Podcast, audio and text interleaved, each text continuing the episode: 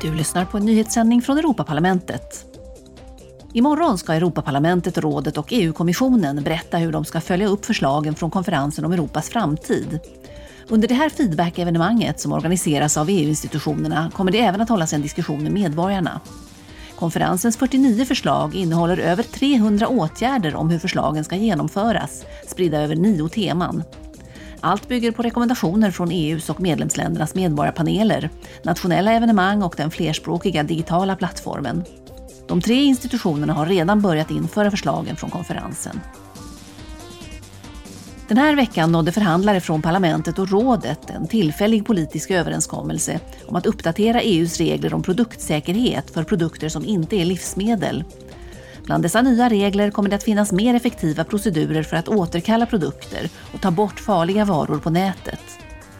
Hänsyn måste tas till riskerna för de mest utsatta konsumenterna. I EU beräknas kostnaden för olyckor på grund av farliga produkter som skulle kunna förebyggas till 11,5 miljarder euro per år. Idag är det världs-aids-dagen. Årets tema är jämställ eller equalize. HIV är än idag en folkhälsofråga och berör miljontals människor över hela världen. Enligt Världshälsoorganisationen har framgångarna med att hejda HIV-spridningen stannat upp. Pengarna för att bekosta arbetet har också minskat och miljoner människors liv riskeras på grund av detta. Europeiska unionen arbetar för att öka testinsatserna och främja människors medvetenhet om fördelarna med tidig testning.